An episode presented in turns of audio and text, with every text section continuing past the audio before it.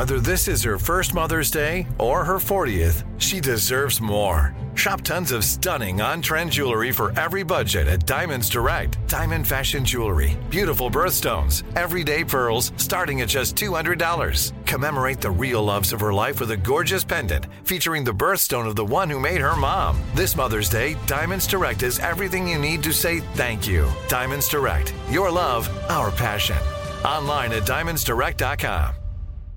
I'm Tracy from Stuff You Missed in History class. Are you a small business owner or even someone who dreams of entrepreneurship? Then check out season two of Mind the Business Small Business Success Stories from iHeart Podcasts and Intuit QuickBooks. Join hosts Austin Hankwitz and Janice Torres as they interview entrepreneurs sharing insights around starting and nurturing a small business. You won't want to miss these inspiring stories of entrepreneurship and discovering ways to business differently so you can too. When you think about the future, what kind of technology do you envision? Whatever the future holds, artificial intelligence will undoubtedly be at the heart of it all. Join Graham Class as he hosts season two of Technically Speaking, an Intel podcast, and hear from the minds transforming healthcare, retail, entertainment, personal computing, and more with the help of AI. Tune in every other Tuesday and explore the latest technology that's changing our world today and creating a more accessible tomorrow. Listen to Technically Speaking, an Intel podcast on the iHeartRadio app, Apple Podcasts, or wherever you get your podcasts.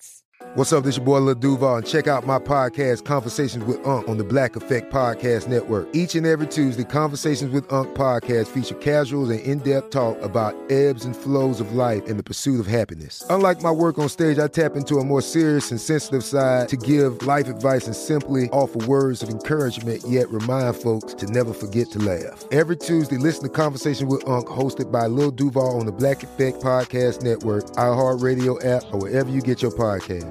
Presented by AT&T. Connecting changes everything. Happy Saturday, everybody. In this week's episodes on Annie Jump Cannon, we talked about her making several trips to observe total solar eclipses. And back in 2017, when we were each making plans to observe an upcoming solar eclipse, we recorded an episode on some solar eclipses in history. So, when we recorded that episode back in 2017, we of course had not actually seen the eclipse yet. The episode came out on Eclipse Day and it was recorded beforehand, but now we have. And having seen a total solar eclipse, which I did from a vantage point in Missouri, I found Annie Jump Cannon's writing about her experiences truly moving and lovely, and I felt like I kind of bonded with her over our eclipse viewing experiences. So I wanted to pull that eclipse episode out for our classic today. We hope you enjoy. Welcome to Stuff You Missed in History Class, a production of iHeartRadio.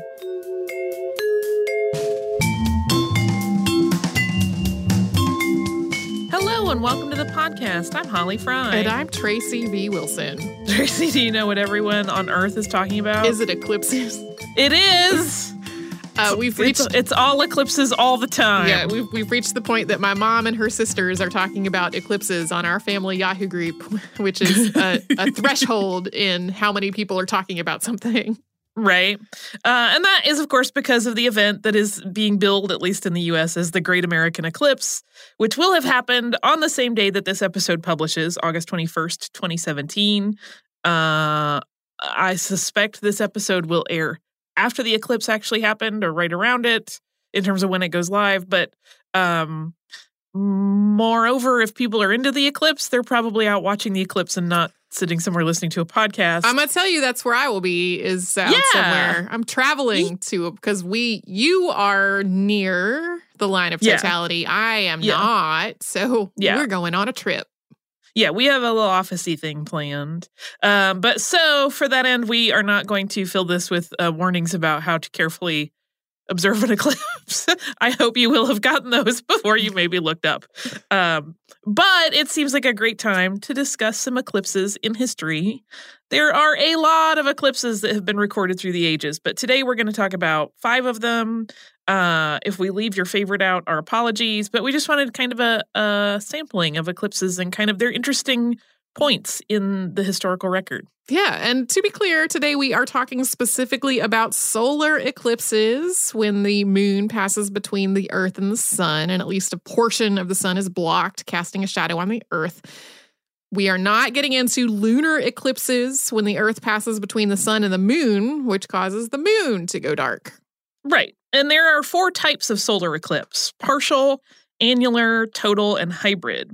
And a partial eclipse occurs when the moon only obstructs a part of the sun. And this is often described as the sun looking as though there is a bite taken out of it. Annular means ring shaped. I don't know about you, Holly, but the the eclipses that I have seen so far, aside from partial ones, have all been annular eclipses.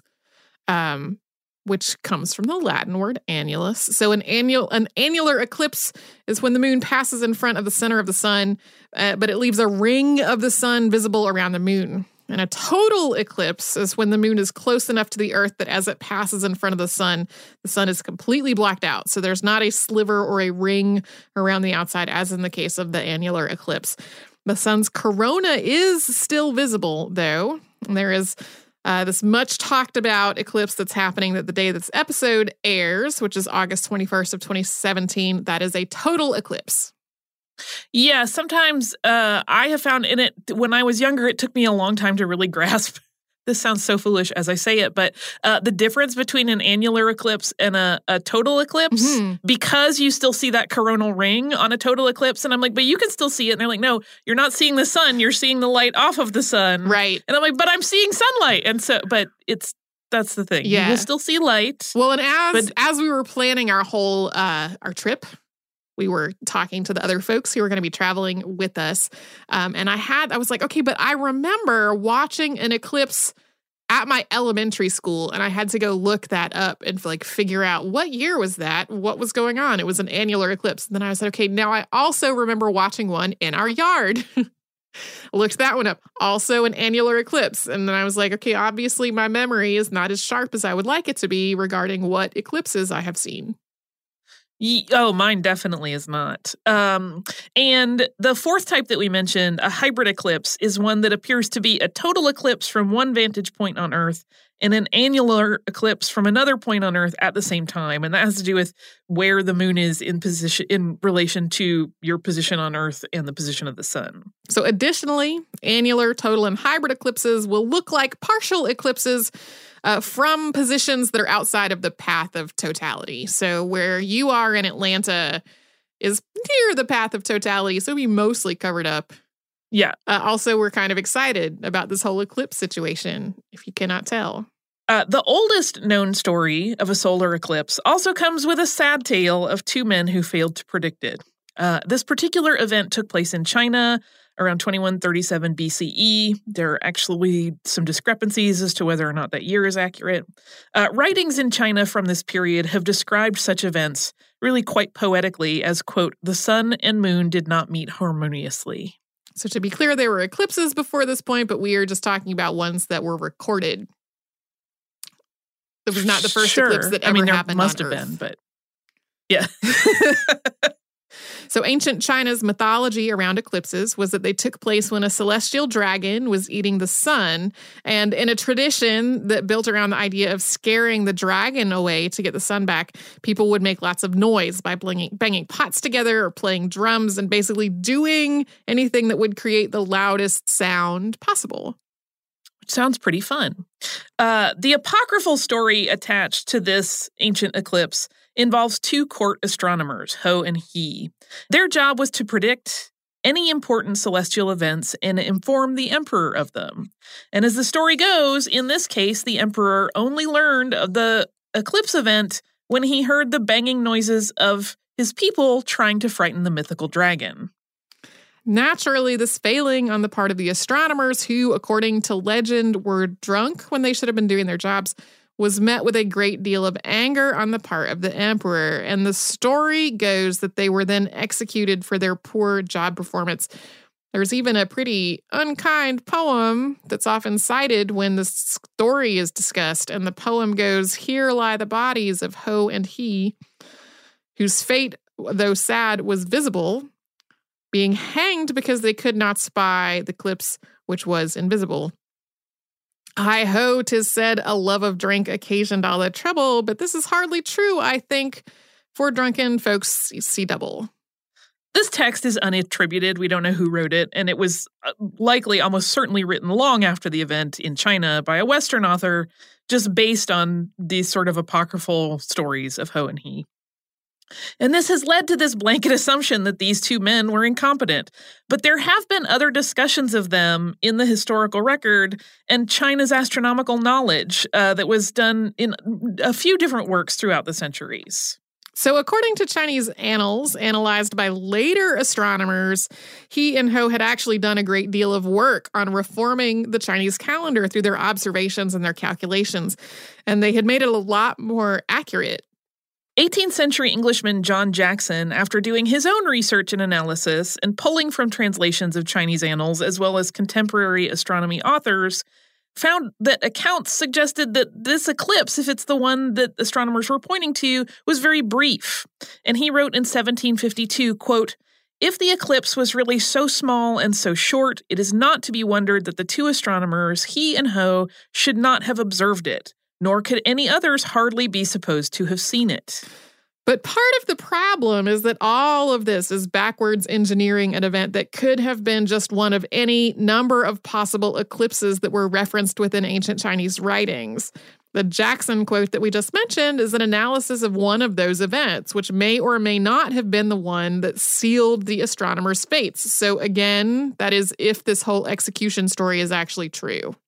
The 1891 Proceedings and Transactions of the Scientific Association includes the full text of an address that was given by the Reverend J.T. Petty about this story. And he makes the case that if you take this story at its word, it really serves as a testament to how advanced China's astronomical knowledge was at the time. As part of his case, he says, quote, China must have been pretty well stocked with astronomers, or she could not have afforded to sacrifice two of them. Had they been the only astronomers in the empire, their lives would have been spared for future service, whatever their dereliction of duty. Yeah, so those poor drunken astronomers maybe just got a bad rap. Uh, and next up, we're going to talk about Homer's Odyssey. But before we get into that, we're going to pause and have a little sponsor break.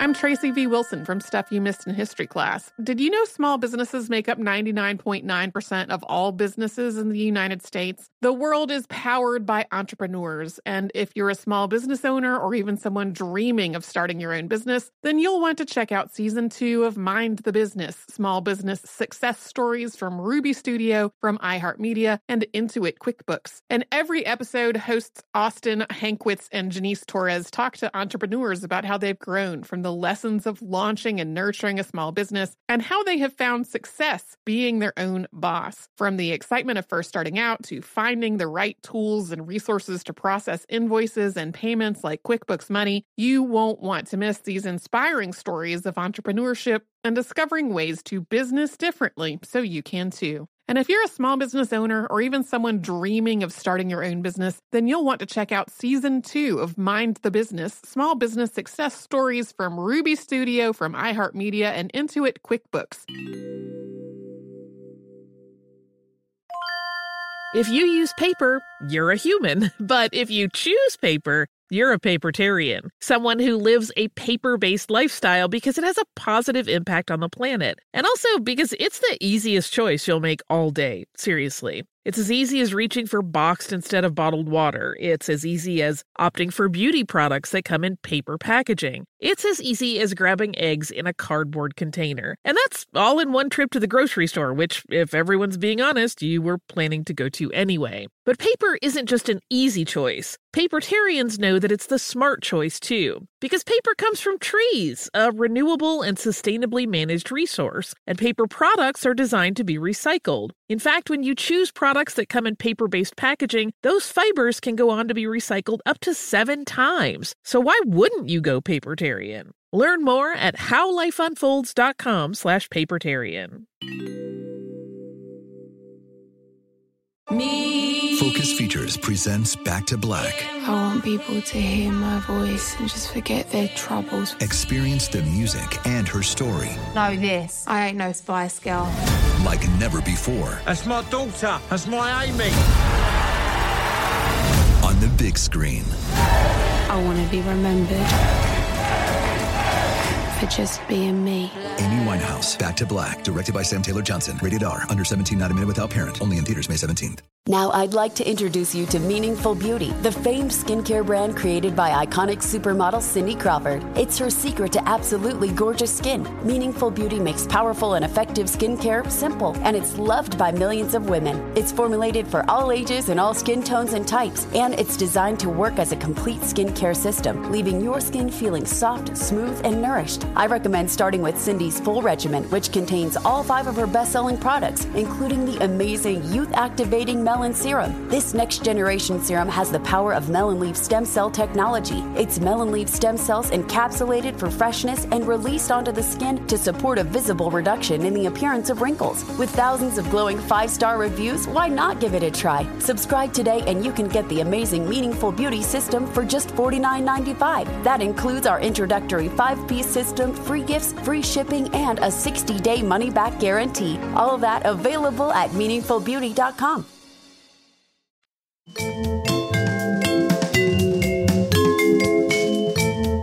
The Odyssey was written by Homer around 800 BCE, but it tells the story set around 1200 BCE, centuries before this poem was actually conceived.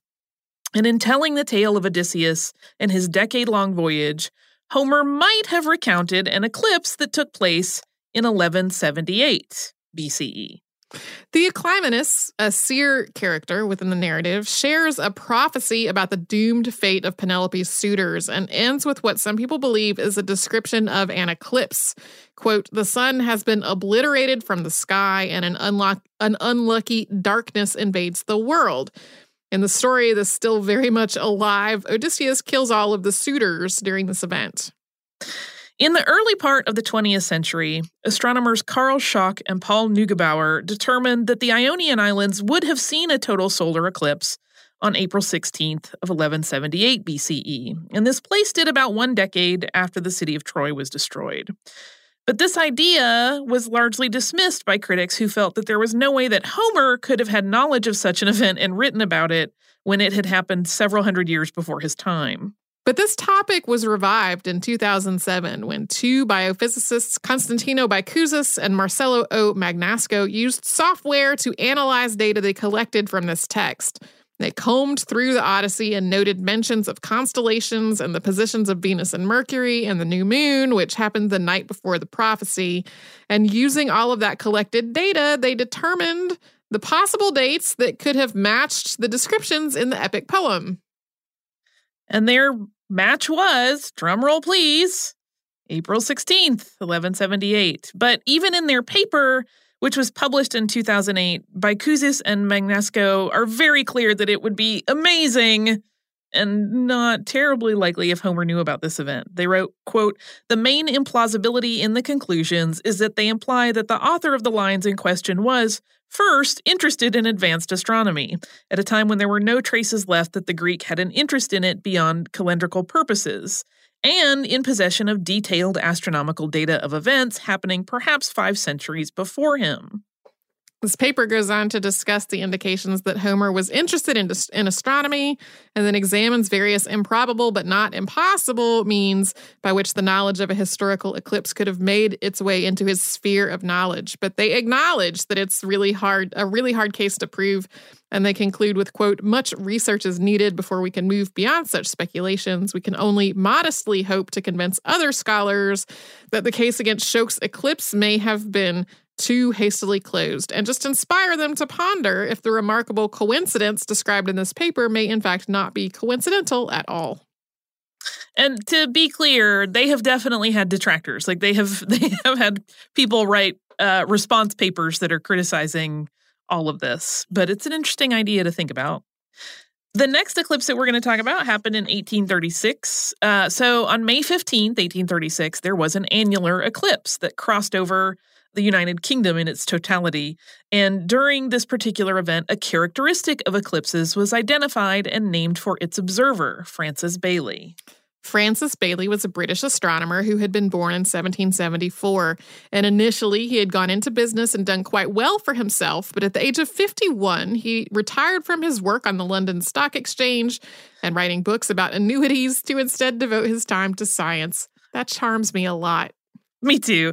Uh, but this really wasn't like an out of the blue shift for him. It's not like he said, "Okay, business time over. Now I'm going to think about the the night sky." He had actually been interested in science and astronomy for quite some time. And in 1820, which was 5 years before he left his finance work, he had been a driving force behind the formation of the Royal Astronomical Society.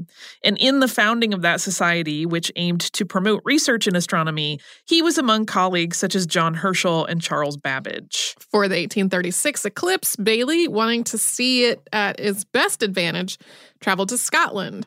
And the weather on the day of the event was excellent. The sky was cloudless, and Baily's experience was relayed in a December 9th, 1836 proceeding of the Royal Astronomical Society, as he had spoken about it at their meeting. And this is kind of long, but it's a relaying of what he saw. So uh, bear with us on this lengthy quote. After a brief discourse on uh, Baily's position and setup to watch the eclipse, this account in the proceedings reads, quote, he says he was in expectation of meeting with something extraordinary at the formation of the annulus, but imagined it would only be momentary and consequently that it would not interrupt the noting of the time of its occurrence. In this, however, he was deceived, as the following facts will show. For when the cusps of the sun were about 40 degrees asunder, a row of lucid points, like a string of beads, irregular in size and distance from each other, suddenly formed round that part of the circumference of the moon that was about to enter on the sun's disk. This he intended to note as the correct time of the formation of the annulus, expecting every moment to see the ring of light completed round the moon and attributing this serrated appearance of the moon's limb, as others had done before him, to the lunar mountains. Although the remaining portion of the moon's circumference was perfectly smooth and circular as seen through the telescope. He was somewhat surprised, however, to find that these luminous points, as well as the dark intervening spaces, increased in magnitude, some of the contiguous ones appearing to run into one another like drops of water. Finally, as the moon pursued her course, these dark intervening spaces were stretched out into long, black, thick parallel lines, joining the limbs of the sun and the moon, when all at once they suddenly gave way and left the circumference of the sun and the moon in those points, as in all the rest, apparently smooth and circular, and the moon perceptibly advanced on the face of the sun. After the moon had crossed over the center of the sun, Baily observed another surprise. According to his account, quote, all at once, a number of long, black, thick parallel lines, exactly similar in appearance to the former ones mentioned, suddenly darted forward and joined the two limbs as before, and the same phenomena were repeated but in inverse order. So he witnessed the lines terminating in a curved line of bright beads, which vanished as the annulus ended. The formation of the beads was witnessed by other astronomers as well, several of which Baily consulted with. And Baily was right. It's the lunar geography that causes these beads to form as the sun outlines the valleys and peaks on the moon's surface. Uh, incidentally, when only one bead is visible, this is called a diamond ring effect because you kind of see the a little uh, corona of light and then one bright spot, so it kind of looks like a sparkly ring. And though other astronomers did observe this happening, the bead effect is named for Baily. And while observing eclipses after the one in May of 1836, astronomers continued to look for Baily's beads as hallmarks of the eclipse process. Today, photos of eclipses are readily available in books and online, but that certainly was not always the case. So, in a moment, we are going to talk about the first photo of an eclipse, but first, we will pause for a word from a sponsor. I'm Tracy V. Wilson from Stuff You Missed in History class. Did you know small businesses make up 99.9% of all businesses in the United States? The world is powered by entrepreneurs, and if you're a small business owner or even someone dreaming of starting your own business, then you'll want to check out season two of Mind the Business Small Business Success Stories from Ruby Studio, from iHeartMedia, and Intuit QuickBooks. And every episode, hosts Austin Hankwitz and Janice Torres talk to entrepreneurs about how they've grown from the lessons of launching and nurturing a small business and how they have found success being their own boss. From the excitement of first starting out to finding the right tools and resources to process invoices and payments like QuickBooks Money, you won't want to miss these inspiring stories of entrepreneurship and discovering ways to business differently so you can too. And if you're a small business owner or even someone dreaming of starting your own business, then you'll want to check out season two of Mind the Business Small Business Success Stories from Ruby Studio, from iHeartMedia, and Intuit QuickBooks.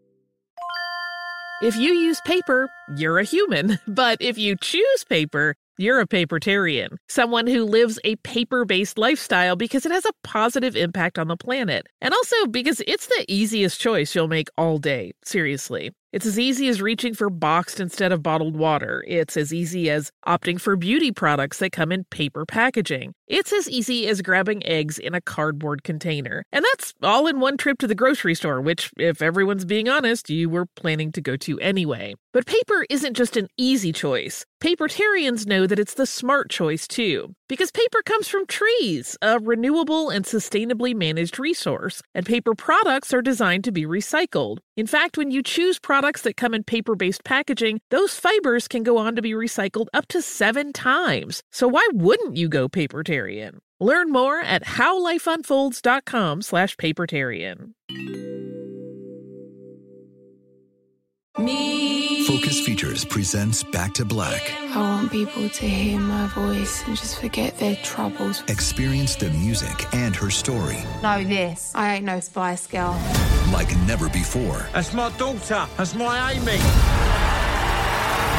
on the big screen. I want to be remembered for just being me. Amy Winehouse, Back to Black, directed by Sam Taylor Johnson. Rated R, under 17, not a minute without parent. Only in theaters May 17th. Now, I'd like to introduce you to Meaningful Beauty, the famed skincare brand created by iconic supermodel Cindy Crawford. It's her secret to absolutely gorgeous skin. Meaningful Beauty makes powerful and effective skincare simple, and it's loved by millions of women. It's formulated for all ages and all skin tones and types, and it's designed to work as a complete skincare system, leaving your skin feeling soft, smooth, and nourished. I recommend starting with Cindy's full regimen, which contains all five of her best selling products, including the amazing youth activating melon serum. This next generation serum has the power of melon leaf stem cell technology. It's melon leaf stem cells encapsulated for freshness and released onto the skin to support a visible reduction in the appearance of wrinkles. With thousands of glowing five star reviews, why not give it a try? Subscribe today and you can get the amazing Meaningful Beauty system for just $49.95. That includes our introductory five piece system, free gifts, free shipping, and a 60 day money back guarantee. All of that available at meaningfulbeauty.com.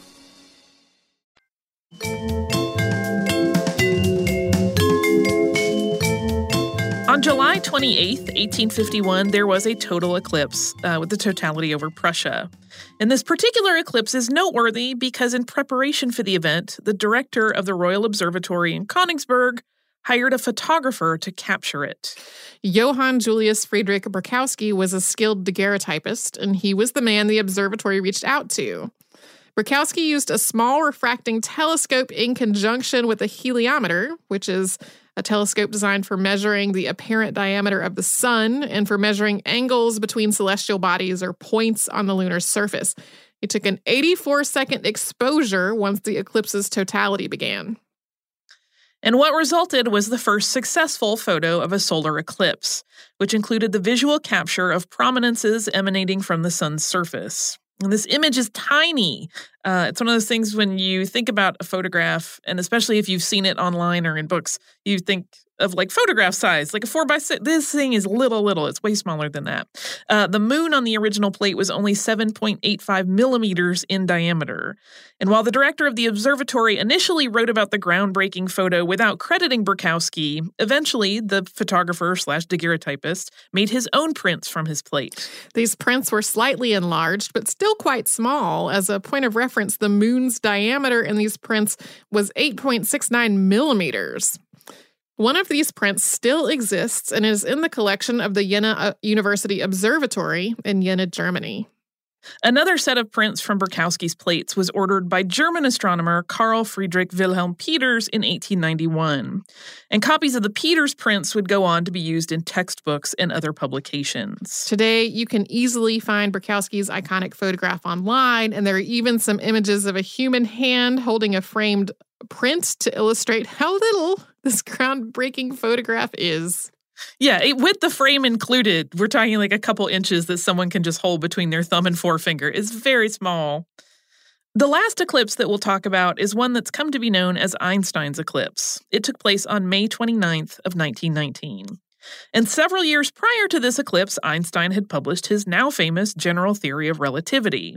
Uh, for very broad strokes, the crux of the theory is that space can be curved by the influence of gravity of any body with mass. And this was at odds with Newton's Principia, which we have talked about on the podcast before, and which established mathematical rules that applied to celestial motion and was more static and did not take into account something like a gravity bend.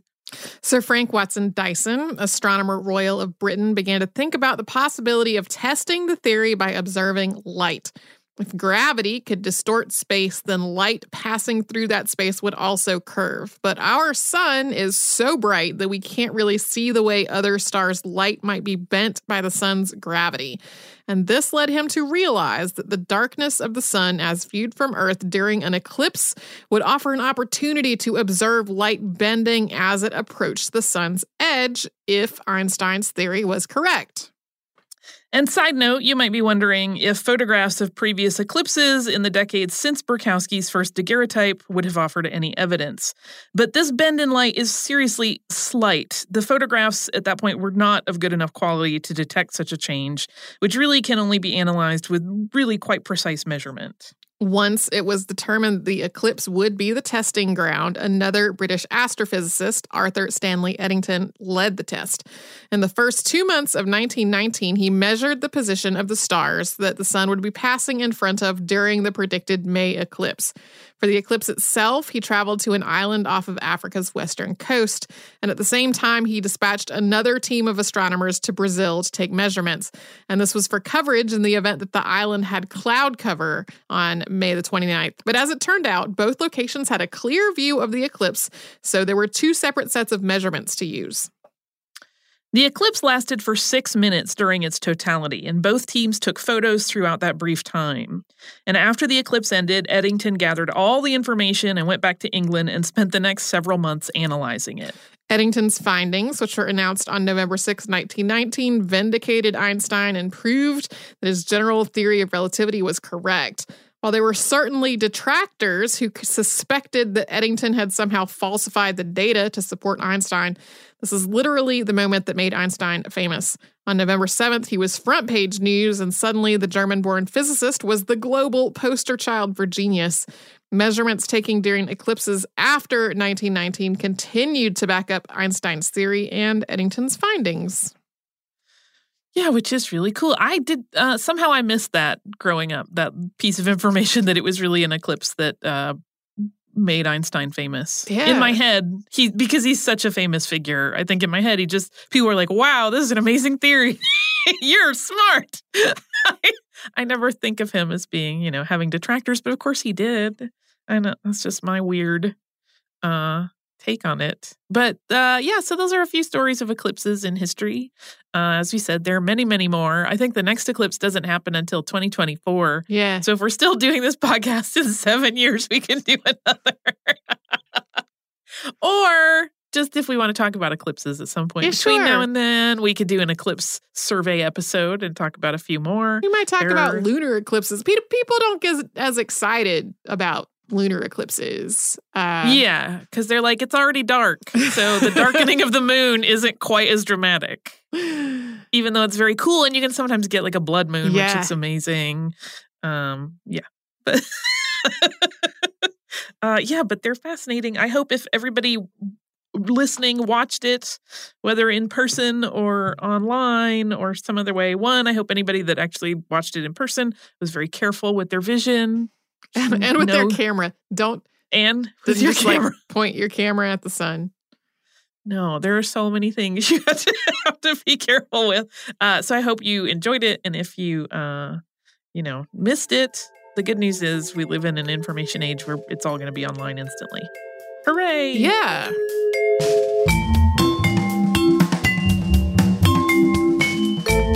Thanks so much for joining us on this Saturday. Since this episode is out of the archive, if you heard an email address or a Facebook URL or something similar over the course of the show, that could be obsolete now.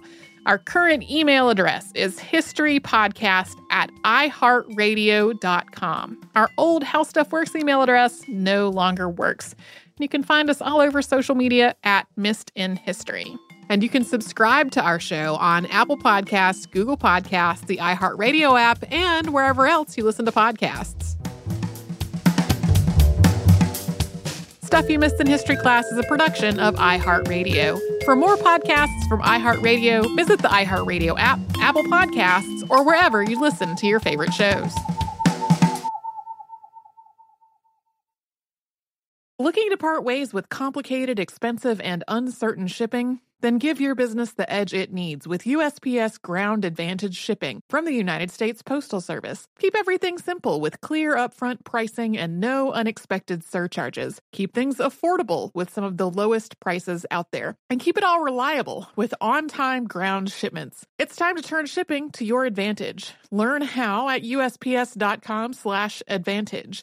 USPS Ground Advantage. Simple, affordable, reliable. We are the voice of NASCAR. The green flag is in the air, and we are underway. The Great American Race. The Motor Racing Network. NASCAR Cup, Xfinity, and Craftsman Truck Series Racing live on your hometown radio station and MRN or NASCAR.com. Martinsville, Talladega, the Chicago Street Course. We have the side by side action and last lap passes for the win. Photo finishes. Ryan Blaney will win. The voice of NASCAR, the Motor Racing Network. Work.